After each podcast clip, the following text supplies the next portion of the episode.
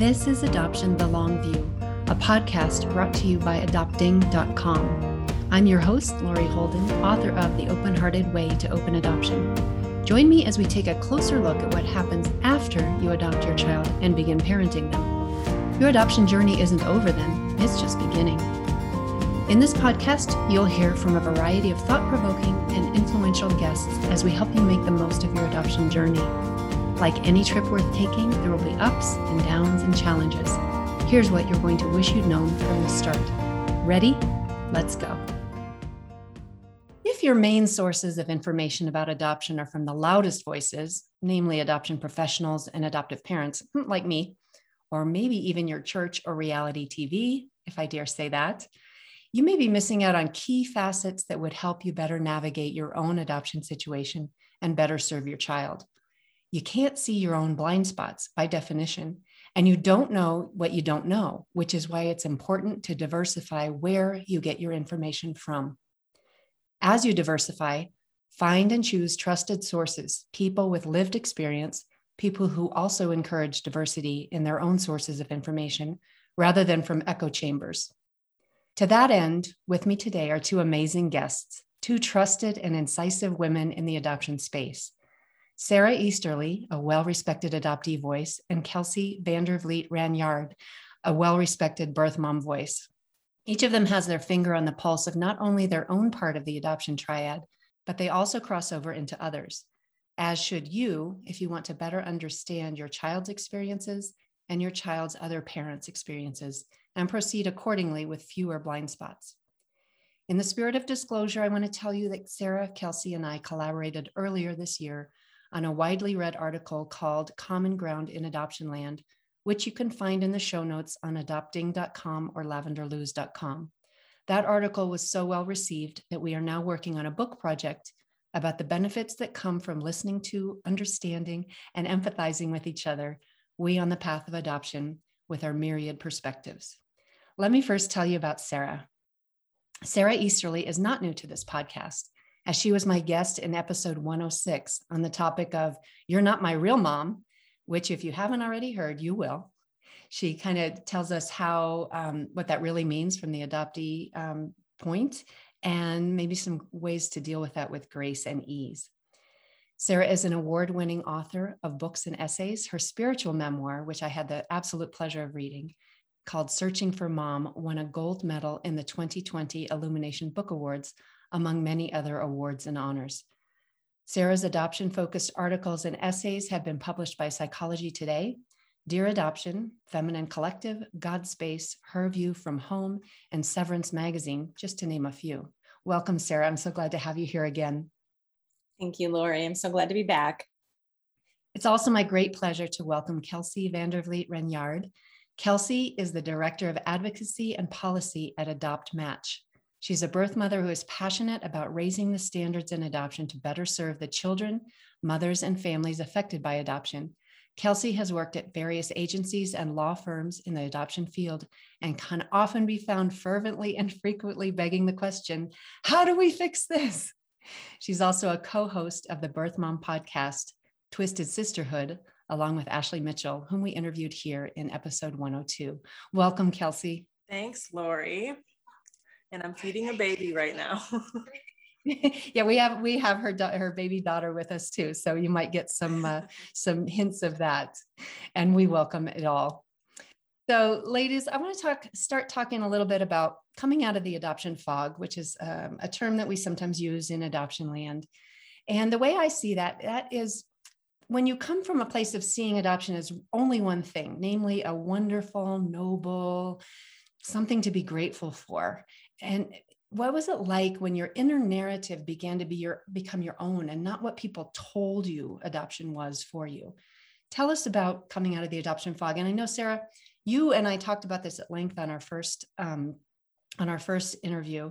Um, so tell us what that is. Remind us well, for me, it um, it's about just being able to um, look at all sides, like you just described, Lori, um, and being able to accept all sides. I think I always felt there was always a lot of um, emotion and turmoil brewing, but I didn't have the consciousness or the words to articulate um, what that felt like and where you know things would just rub me the wrong way or um, just sit sit wrong and i didn't know why or make me very angry and i didn't know where all of that anger and frustration was coming from um, i had a lot of anxiety and i didn't anxiety is alarm without eyes i didn't know I didn't understand. Um, I didn't know what it what it was all about. Um, and so for me, it's um, it's it was for me what what helped me get through that is is writing my memoir. Um, it was putting down on paper what was such a private sacred process for me. Um,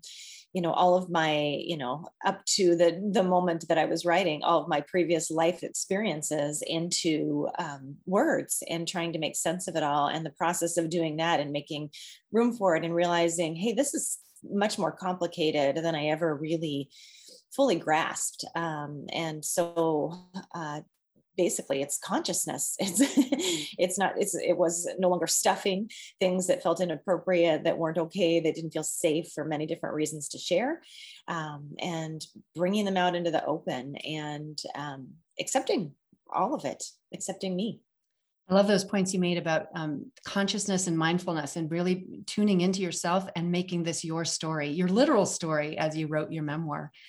Um, and you also mentioned that it's complex. It's so much more complex than adoption is wonderful. Adoption gave you a better life. Adoption is only positive. So, Kelsey, is that something that um, you experienced as well as a birth mom coming out of some sort of a fog? Um, I don't really know how I feel about that phrase, and not because of its literal meaning, but just because of the way it's used a lot of times. Um, in the internet adoption community, I feel like it's um, kind of so binary. And for me, it's just been such a gradual process. And I and I really think realistically for a lot of people, it is a gradual process.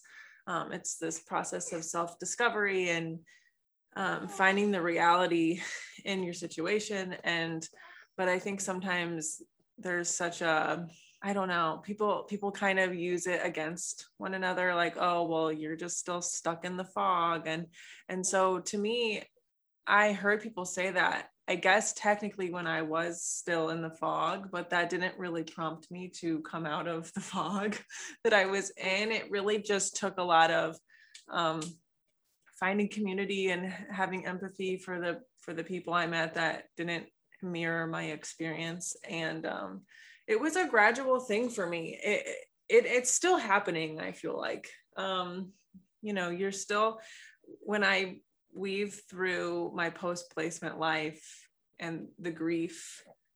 I, I'm five years out, so I'm relatively fresh out of this, and so there's still things I'm figuring out every day, and and how that relates, you know, to my life now and i don't know it, and i've worked in it as well. So i feel like in some ways that has made me speed up you know coming out of the fog and in some ways that has slowed me down. So i don't know i have like a, a weird relationship with that. It's and it's interesting i love how you brought in a contrast to what sarah said sarah's way of coming out of the fog was an internal process and your way seems to be more of a community process and i think that just shows that there's lots of ways that you can make the story your own and tune into what it actually means for you not what other people tell you it should mean for you yeah for sure so I want to talk a little bit about some of the myths that we have in adoption and, and these myths that remain and perpetuate because we're not listening to some of the lesser heard voices. Sarah, can you give us, uh, maybe we'll go around twice. Sarah, can you tell us a myth that you think continues to exist because people are not listening to adoptees? What would they know if they were listening better? Well, I think, you know, one thing this comes up a, uh, a lot, um, and it's said to adoptees a lot, is um, that adoptive parents are, are some of the most selfless people around. I, that's actually a quote I've, I've had a stranger tell me. um, you know, the conversation came up of what do I do? I mentioned I'm a writer, and then and I'm I, oh, what do you write about? I'm an adoptee. I write about adoptee issues, and oh, I know some adoptive parents, and I just they are the most selfless people around. And um, uh, not to say i mean anybody can be selfless. Every parent is selfless to some degree hopefully right? If they're doing if they're doing their job well they are um, they're selfless. That's what parenting asks of us um, in so many cases. So to call that out specifically for adoptive parents. And what does that say about the adoptee who's adopted? Like if we're doing if i am doing something so uh, sacrificial what does that say about my kids right the, all the messages that get absorbed by the adoptee uh, it's just it's horrible and i grew up with it and um, you know i grew up in church settings and so it's very rampant in the church um, and you know adoptive parents get the casseroles they get the special preferential treatment and it really does send some not great messages to the adoptee um, and to the first families, um, you know, which the adoptee is absorbing as well. So there's multiple, um, you know, it's suggesting how horrible the situation was previously. It's um, it's disregarding the fact that in a lot of cases, adoptive parents are go- seeking adoption for their own needs to be parents because they want to be parents. Um, and so that's not selfless just you know to put it on the table it's it's about getting getting needs met um, and and yeah so it's it's just I find that one quite problematic and it's pretty pervasive. Um, you know, innocent comments, people mean well, they don't mean to, they, it, it's a lot, a lot of times just ignorance. They're not meaning to say something sharp and cutting, but it doesn't, it doesn't sit right in on multiple levels. So to counter the myth that adopt, that adoptive parents are the most selfless people around, we could reframe that as adoptive parents are no more selfless than any other parent. Would that yeah yeah turnaround? Okay. i think it's a great great turnaround and and not to call it out i i got i have to say you know i i have two children who are biological to me and um, i've never had anyone come up to me and tell me what a selfless parent i am so it's just kind of strange that, that gets called out for other parents um, and um, I'm not always self, I'm not, you know, it's hard to be a hundred percent selfless. I'm not, that is not me all the time. Um, so I don't know that I want that um, being said to me. It might feel a little uncomfortable around my own children. Um, they know they see the places I have my own my own needs, and that's okay. Um, I think that's the other thing. Let's just not call it out. Let's just stop. Let's just stop with that. Okay, good. Thank you for that myth. Kelsey, do you have one that you would like to address that pe- what pe- what do people get wrong about birth parents because they don't really listen to birth parents perhaps? Well, where do I start? How um, much time do we have? yeah, um I guess I have a couple in my mind, but one that really sticks out is that um, especially when I see a lot of like younger adoptive parents or um, people pursuing adoption, one of the things I see a lot is they're like, well, you know, we're going to do this open adoption because they, they view it as like they're doing this nice thing for birth parents. Like this is a favor they're doing for us. And they're like, oh, you know, it's the least we can do to, you know, repay her for what she's given us. And they also, with that, I think it kind of blends into this other myth that it's like the need for these um, birth parents um, has been fulfilled the day she gave birth and signed the papers over to you. Um, the truth is that a lot of adoptees need us later, um, whether it's to answer questions or there's a whole you know spectrum of things that they could need. And um, you know, there's a lot of things that adoptive parents can't provide. And so our role in this adoption um, doesn't just end at the hospital or you know wherever the consent was signed. Um, this open adoption is a relationship and it's a relationship that needs um, work like any other relationship does but probably a little more work because you're coming from a very different circumstance. And um, and we we're important. Our role is important and it continues to be not just for medical information for other things too. So yeah. I'm going to make a confession here. My confession is that um, when i was new on this path like 20 years ago i did kind of think that. I bought into that that's what i thought it really was And I remember thinking, okay, open adoption makes sense to me because what if we need a kidney someday? I want to know where she is. I want to find her or him. And um, that was like what that's the frame of mind I had because of the myths. And you're right. I think I think Kelsey, what you're saying that uh, there's no ending point in this. This we always like to think that this is the end of a, the journey, but sometimes those endings are really the beginnings not just for um, at the moment of placement for us adoptive parents but for you too. There's a lot your journey is not over the moment you sign the papers. That's the start of a whole new journey. Yeah. Do you have anything to say about that sarah in response to kelsey? Yeah i mean i was nodding. You you couldn't see on the podcast but i was nodding the whole time because it, it is so, so true. Um, just you know i'll speak to the adoptee um, mindset. Um, you know, I spent my entire life pining and wondering about my birth mom and it wasn't about medical information. I was really lucky. I had no health issues. I had no, no you know in, in some regards it was almost um, not unfortunate but i did it took me a long time to go search for my birth mom because i didn't have a an excuse to pin on medical medical information or needing that. Um, but that didn't you know that was more just out of protection and fear and worry for my adoptive family um, that I wasn't searching and stuffing my own feelings and not being comfortable because the truth was that I was constantly wondering about her and thinking about her and really needing um, a connection and needing to know her and know who I came from, um, know my story, my origin story, and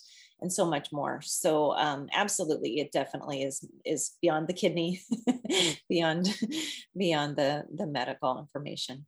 And I think if adoptive parents can figure out how to stop being afraid of the bond that exists between the birth mother in specific and perhaps birth father and their and the baby, the child, um, if we can honor that connection, we all are better off because the ch- the adoptee is going to get more of that space to um, to wonder. The the the birth parent is going to get more of that confirmation that um, things are okay in the family, and the adoptive parents have worked through a fear, so we're all better off.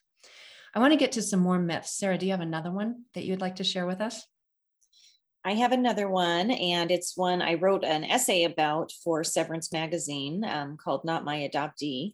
And that is um, the myth that, um, well, not my adoptee, um, like, like the title is uh, says. You know, I think um, I will speak to myself, but I also happen to know that this is quite common um, a lot of adoptees, a very significant number of adoptees, grow up with a lot of um, you know sometimes trauma can look good on us.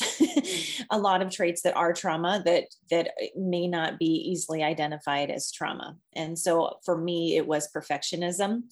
It was um, you know i was definitely an overachiever. I was always working really hard desperately to be seen to be noticed. Um, i stood out. I was a leader. I was um, you know always kind of trying to make a big splash and and it was not healthy energy. It was a lot of neurotic energy going toward that and a lot of it was to try to hope that my birth mother might find me and see me and that i'd stand out enough and i'd be good enough for her to come back and find. Um, but that's all you know on the outside that looks like i'm just straight A student, getting extra credit all the time. I mean, it, it looks great. Um, I was very compliant.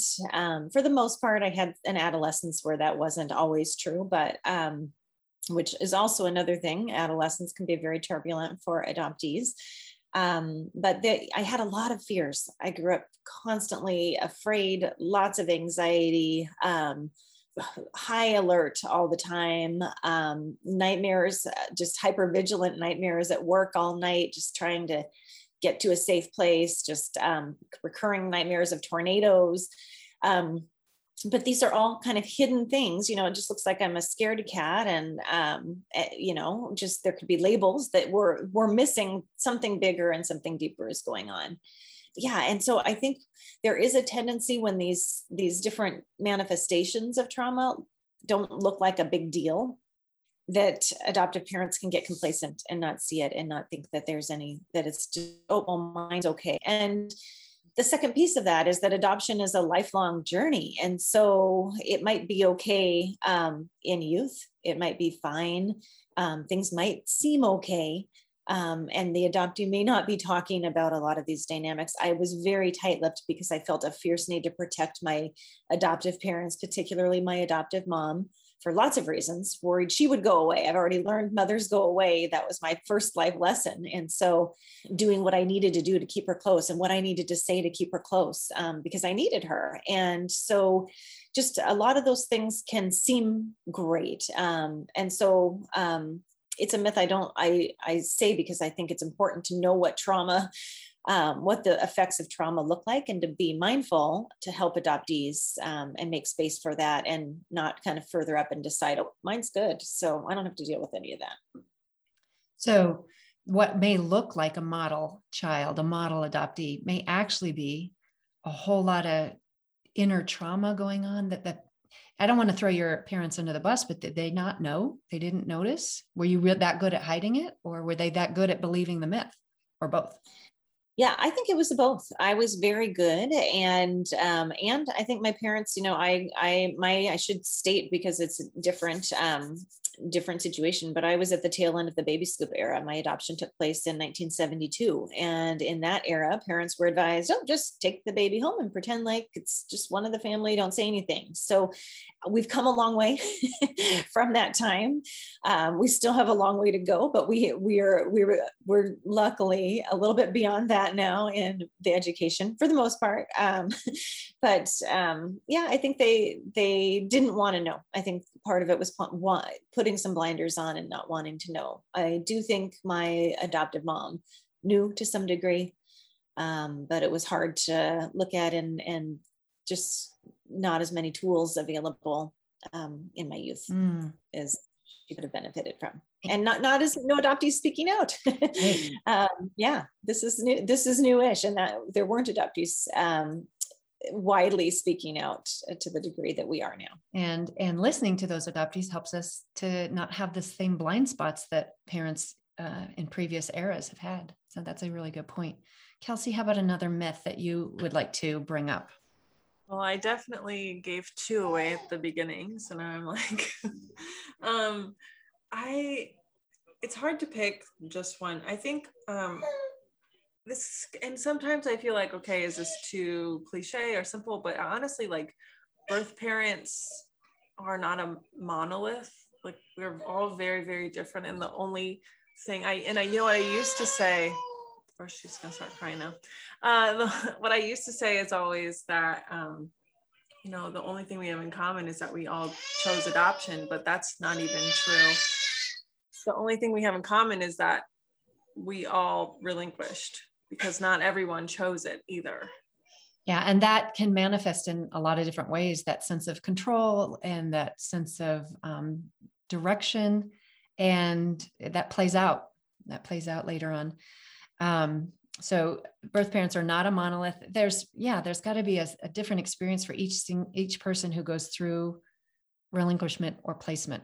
Um, and there's probably a lot of um, stereotypes around that sometimes when you speak out against the adoption is wonderful narrative, that that that kind of pat, flat um, description of adoption, you can get labeled as anti-adoption. And you guys both speak, you two both speak out against adoption is wonderful. Do you think that means you're anti-adoption, Sarah? I I'm not I'm not anti-adoption um, I, I, I don't think that means I'm anti-adoption. Um, it means that I care deeply about adoptees today. I do have a, a very um, I feel a pressing need to help adoptees um, today with with by by way of helping their families um, know more. And I I mean I that's really why I share. I um, that's why I write. It's um, certainly not about exposing me and my. It's about um, I want to help adoptees and I want to help kind of show where my my journey has been and to try to shed light on some ad- adoptee dynamics. So it's um, that is my purpose is is supporting adoptees today. So that's not anti-adoption. Um, I certainly, I you know, the more you look at the industry and you study the history of the the adoption practices that and where we've come from um, over the last hundred hundred years or so, um, it's you know it's hard to look at that and to not you can't unsee it once you've seen it. And so I definitely feel passionate for change. Um, I think adoptions should probably drop uh, the number of adoptions should should come down um, if we were if we're doing everything right and right by right i mean reforming the the industry and um, having better more ethical practices and um, then then so in that regard i get i don't that doesn't mean i'm anti-adoption. I think there will always be a need for adoption. There will always be adoption adoptions taking place. Um, but yes, I'd love to see them cut down. And then the ones that that are um, that are taking place, I'd love to see just a lot better um, better awareness, better support for adoptees and their families. Yeah, that, those are good points. That um, when you see it as such a simple thing, it causes some of the pain that you went through when you were growing up and you had to work through. And now to pay it forward to help adoptees that come after you, you want people to kind of see it in a different way. And um, I love the way Joyce, Dr. Joyce uh, Maguire Pavao says adoption should be about finding homes for babies and not babies for homes. And that's where we sometimes go off track. And Kelsey, I'm sure you have something to say about this too. Do you consider yourself anti adoption because you don't completely embrace adoption is wonderful? No. I think that a lot of a lot more people sit in the middle and I think that's going back to your point about listening to the loudest voices. I think people on both sides can be very very loud um, you know to each their own but i just tend to sit more in the middle. I also am critical of adoption because i work in it. Uh, my life has been affected by it greatly. My dad is also an adoptee. His birth mom was an adoptee. And i'm the fourth in my um, the fourth generation in my family tree to relinquish. And so it's affected my life from day one and um, i'm critical because i care and it affects um, my entire family and um, really it's that i've seen the traumatic effect of it. I've seen benefit of it as well. Um, and i've worked with so many different women from all across the board that have needed this choice. Um, and as sad as it is, it's true. Our country does not provide enough resources or social programs, and nine months is just not enough time to get your shit together on your own without help. And so it, it it's a fact that you know this has to happen in a lot of circumstances and um, to criticize adoption is for me my intent is always to make it better, to fix the problems that we face, and to preserve it as a safe choice for women. Because, in my experience and in my perspective, as it is right now and has always been, adoption is not a safe choice for women to make. Um, Can you say more about that? Yeah, it's highly predatory. Hey. She has a lot to say. Um, so, as it is right now, the high profits in adoption make it a very, um, it's very affected by consumerism, which is, just sounds disgusting because it's our kids that we're talking about. But there's very high profits, they keep rising, and it's allowed for um, people to see these gaps in the market where they say, hey, I can go make a couple thousand dollars off of this. Um, and then they'll jump in with their entrepreneurial spirit and they'll become a middleman with no qualifications. But the way our um, statutes are set up, it allows for those things and it allows for so many abuses. And unfortunately, adoptive parents are manipulated and taken advantage of in the area of their pocketbook and the mothers are manipulated and with the you know person that they're carrying and so it just becomes this big pay to play scheme And that's what we're witnessing every day. It gets worse. Um, the way that they're advertising now to get mothers is, is so competitive and it's predatory and um, it's scary. It's scary. And, you know, it's, um, I always say that your experience having the chance of being good is solely based on the luck of where you live in the United States and who pops up on your Google search when you go to find an adoption professional. And it's super scary to have a vulnerable woman out there at the mercy of whoever is at the top of her Google search because whoever's paid the most money to be at the top of that search. Um, and so, really, when I criticize adoption, it's so that it it becomes a safe a safe choice. And you know, we also hear a lot from activists like pro-life, pro-choice, and they, a lot of people want to know like how do we get more adoptions? How do we do more adoptions? And really, it's not about doing more adoptions, but if you look at the numbers of adoptions and how they've gone down significantly since the baby scoop era, and even since, say, the 1980s, 1990s, you're looking at extreme manipulation and terrible experiences that mothers have had. And people know more about it now. Transparency is accessible now people don't want to do that. So if you don't want the numbers to keep going down, I say to like these type of people, then you have to preserve it as a safe choice. Um, and it's just not possible right now. Thank you for that, Kelsey. I think there's probably other whole other podcast episodes and series of episodes that can be done on that.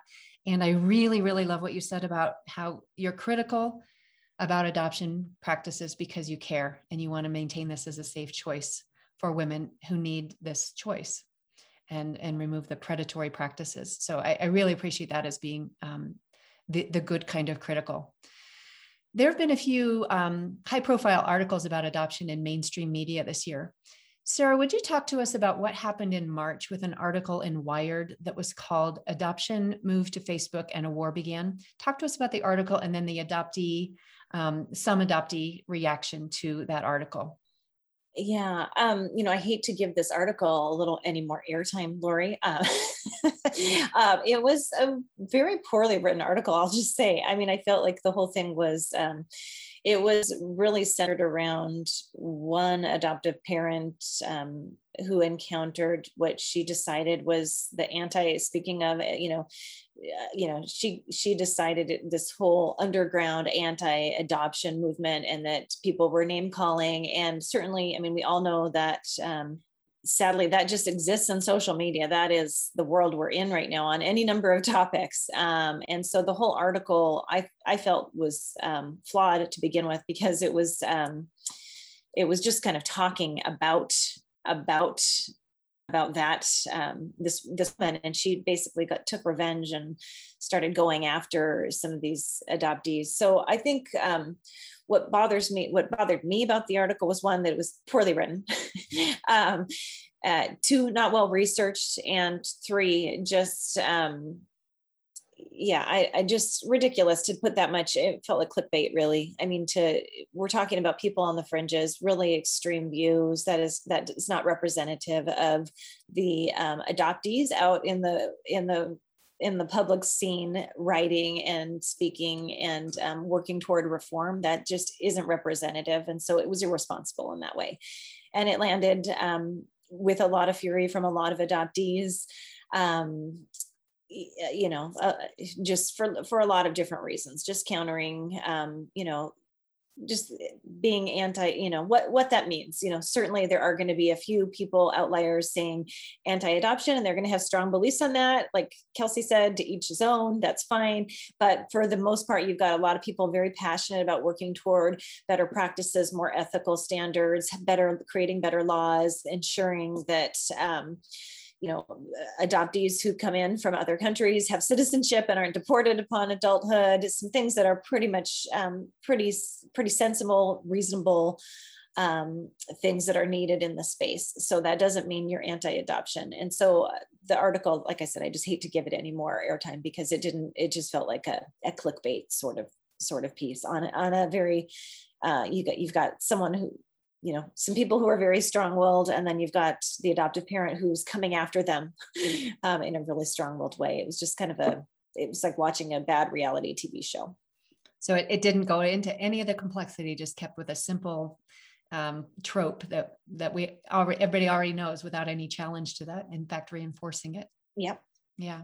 Let's go to on to another one. There was another one in June in Time magazine, and it exposed some tactics used by some in the adoption industry to convince women to place their babies. Maybe convince is a too light of a term. Kelsey, would you talk to us about that article and the reaction that birth moms had to that? Yeah. So I saw an overwhelmingly positive re- um, reception from birth moms just because we don't really get articles written um, in a positive light uh, for us, or really not positive, but like a credible light. Um, I think that credibility is such a privilege, and we're often dismissed as, well, she just, I don't know if you really believe her. She's not really a credible source. And so we have to work really hard to be a credible source. And so for this article, I know the reporter worked super hard for over a year and a half on this. And I was really impressed with his research and just it was very extensive um, what he wrote. And I know on the other hand, the professionals were pissed. like they were mad. Um, not all of them. A lot of them were like, yes, change needs to happen. I think the good ones were like, hey, this is a problem and we can't just keep ignoring it. But there were a lot of professionals that took it very personally, um, even if their name wasn't mentioned. And um, I thought that was very telling. Um, I just, and I even saw in like some Facebook groups, people were like not receiving it well just kind of like well this this article basically is a repeat of something that came out 10 years ago. And, and I'm just like, why has nothing changed then? I, I just don't, I didn't understand that kind of thinking. Um, it's obviously a problem. And if it's not a problem that affects you, then a lot of people don't seem to care, I guess, which I, that's pretty predictable, I suppose. Um, I really loved this because it illustrated the problems that are often such a secret. Um, I think the industry operates it with their two different audiences very secretively, very privately. Um, they have a social worker that works with the mother or a social worker that works with the family, and then they play telephone. And so I think for adoptive parents, what you could take away from this article is that this is a glimpse into the other side. It may not have happened exactly like the article said, but there are a lot of similar trends um, that are very widespread. And it showed you what working with like a facilitator who's not licensed, not regulated, no oversight for them, how they are treating birth moms and expectant moms and it was just really i think it's a window in to see what is the adoption process the same one you're walking through what is it like on the other side for her? Um, because there is a lot of coercion that comes naturally with the process of adoption because the way our system is set up. And then there are a lot of professionals that take that extra step and put the pressure on even more so. So i personally liked this article, didn't like the content. It was obviously a lot of disturbing material, but I, I do appreciate um, the time and care that was put in to bring um, the adoption process um, through a clear window for people to see and what it's like for us. So I think in, in both in the cases of both articles, it was whose voice whose voice is bring, being brought forward.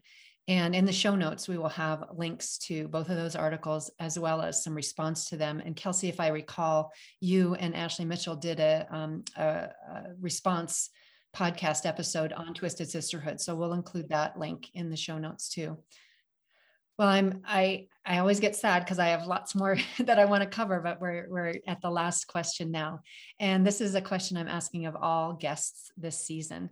From your perspective in the adoption triad, Sarah, what do you think people need to know to adopt well and to adoptive parent well? What did I say last time, Lori?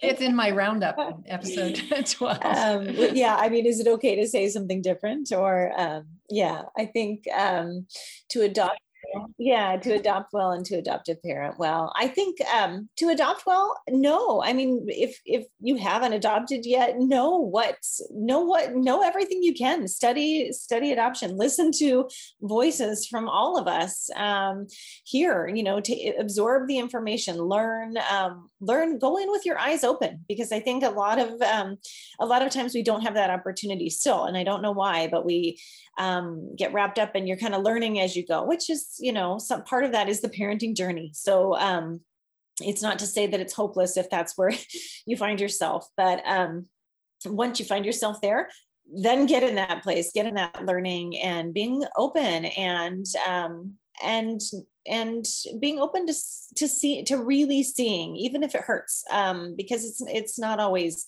pretty. Um, it's not a pretty package. It's not always um, that wonderful, beautiful story. So be okay with that and just get start getting comfortable with the discomfort and um, and and the complexity. That might be what I said last time. I don't remember, but yeah, that's ringing a bell, and it's really eternal, evergreen advice. Really. Kelsey, how about you as a as a birth parent? What do you think people need to know to adopt well and to adoptive parent well? Um, to adapt well, I really think that you need to seek transparency at every turn and do your research. I think that you can take your research outside of even just adoption and get into things like I I think that you should kind of radicalize yourself in a way and and do your research on things like classism, racism, things like that and and then then when you are ready to focus in on adoption listen to voices that you haven't listened to before that you would have never thought to listen to before. Um, widen your perspective and and embrace um, empathy. Get used to that because that is going to be a lifelong process for you. And um, to parent well that's great. I would love tips to parent well. Um, to adoptive parent well i I think keeping an open mind, it sounds so simple, but it is tough and um, approaching every milestone with an open heart, an open mind, and um, get ready for just, you'll be so much more ready for anything that adoptive parenting throws at you. And your child will um, be able to be received well with whatever they bring you as well. So well, you're speaking my language when you mention openness as one of the key ingredients. And I also love what you said about transparency because, you know, when an article like that Time Magazine one comes out and adoptive parents are reading it, and if they were to find their agency in it as one that you was using coercive practices, I think that would be so very hard to come to terms with that you participated in something that was unethical. So the way to avoid that is to do your due diligence on the front end instead of later so if you get this message in time, people, do do your investigative and investigations and, and look for transparency and continue with transparency and openness. So I think that's all wonderful tips and insights from you both. Sarah and Kelsey, thank you so much for joining us today. I really appreciate how you've shared your perspectives. Thank you, Lori. Special thanks to adopting.com for producing and sponsoring this podcast. With each episode of Adoption The Long View, we bring you guests who expand your knowledge of adoptive parenting. Please subscribe, give this episode a rating, and share with others who are on the journey of adoptive parenting. Thanks to each of you for tuning in and investing in your adoption's long view. May you meet everything on your road ahead with confidence, capability, and compassion.